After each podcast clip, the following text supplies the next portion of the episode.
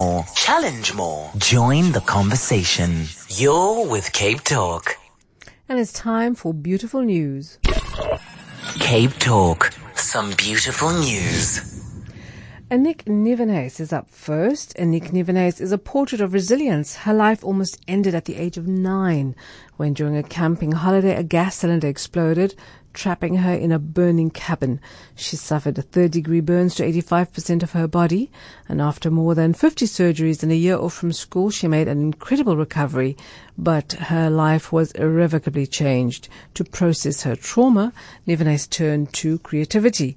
It was near impossible for Nivenhuis to express her experience in words, but through visual works, she could voice her journey.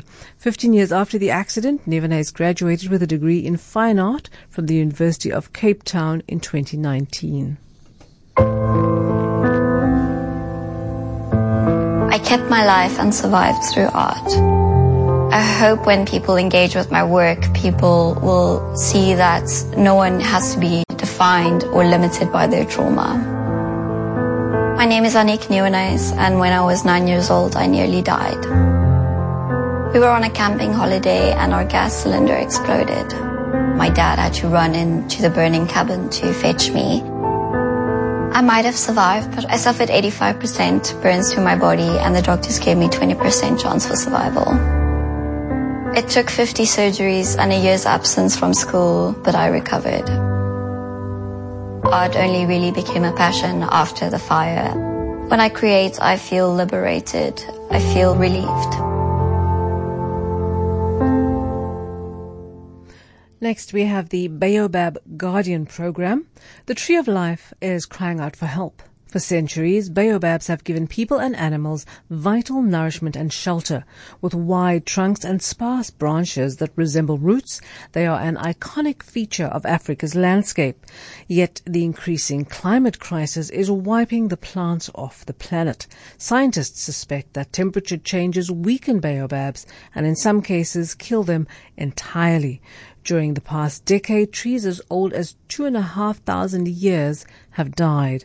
But in Venda, Limpopo, a revolution is taking place. A group of women known as the Baobab Guardians are restoring their population. The synergy between people and the plants inspired ecologist Dr. Sarah Venter to create the Baobab Guardian program. My name is Blessing Mambeda. I'm one of the Babab Guardians.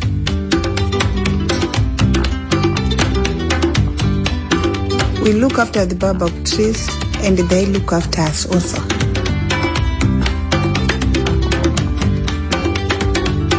You see the big baobabs, people they get food from it. Others they get medicine for their children when they're sick. I realized that it's better for me to plant the trees and look after them.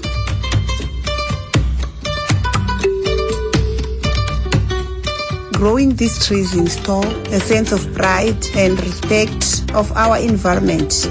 We have planted more than 36 baobab trees. Living in harmony with the trees is equally important to the baobab as it is for us. Then we have Gabriella Sissons. A flash of scarlet streaks past the audience. Between sweeping lengths of fabric suspended from the ceiling, a glittering figure twirls out. What may seem entirely magical to viewers is Gabriella Sissons' forte. As an aerial silks champion, the combination of circus performance, dance, and athletics fuels her fire. Sissons has always been a dancer, but when she attended her first aerial dance class with elegant movements, she was away on a new course.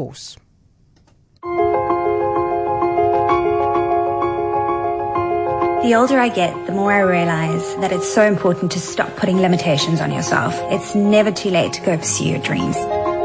My name is Gabriella Sissons, and I am an aerial silk performance artist. Aerial Silks is a circus act which involves dance and acrobatics on a piece of fabric suspended from the ceiling. I started Aerial Silks about five years ago, and since then I've had the honor and privilege to have represented South Africa in international championships around the world. What I love so much about Aerial Silks is that it's the perfect combination of dance, adrenaline sport, and performance art, and I feel so alive when I'm flying up there. I believe that you can do anything you put your mind to. With hard work, passion, and dedication, and believing in yourself, the sky is the limit. Have Fiona and Naomi Radford. A battered bakkie chugs along the seemingly nondescript road, and in the back you'll find almost anything from a wood owl and a tortoise, a tortoise to lizards and snakes. Fiona and Naomi Radford are at the helm. The twin sisters began accumulating their strange assortment of animals years ago. While working at the Durban Natural Science Museum, the Radfords would teach children about the lives and environments of different species.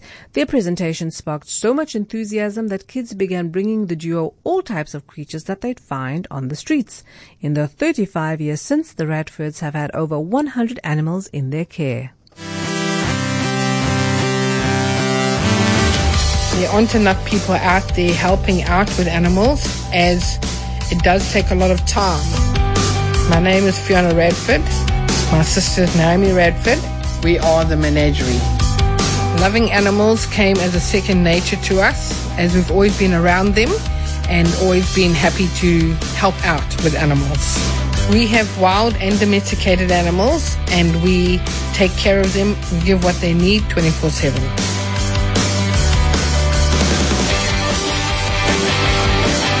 Our solution is to educate to all children, young and old, as we feel that animals are here for us to learn and be educated about. The more we learn, the more we love them. By saving animals, we are saving the world.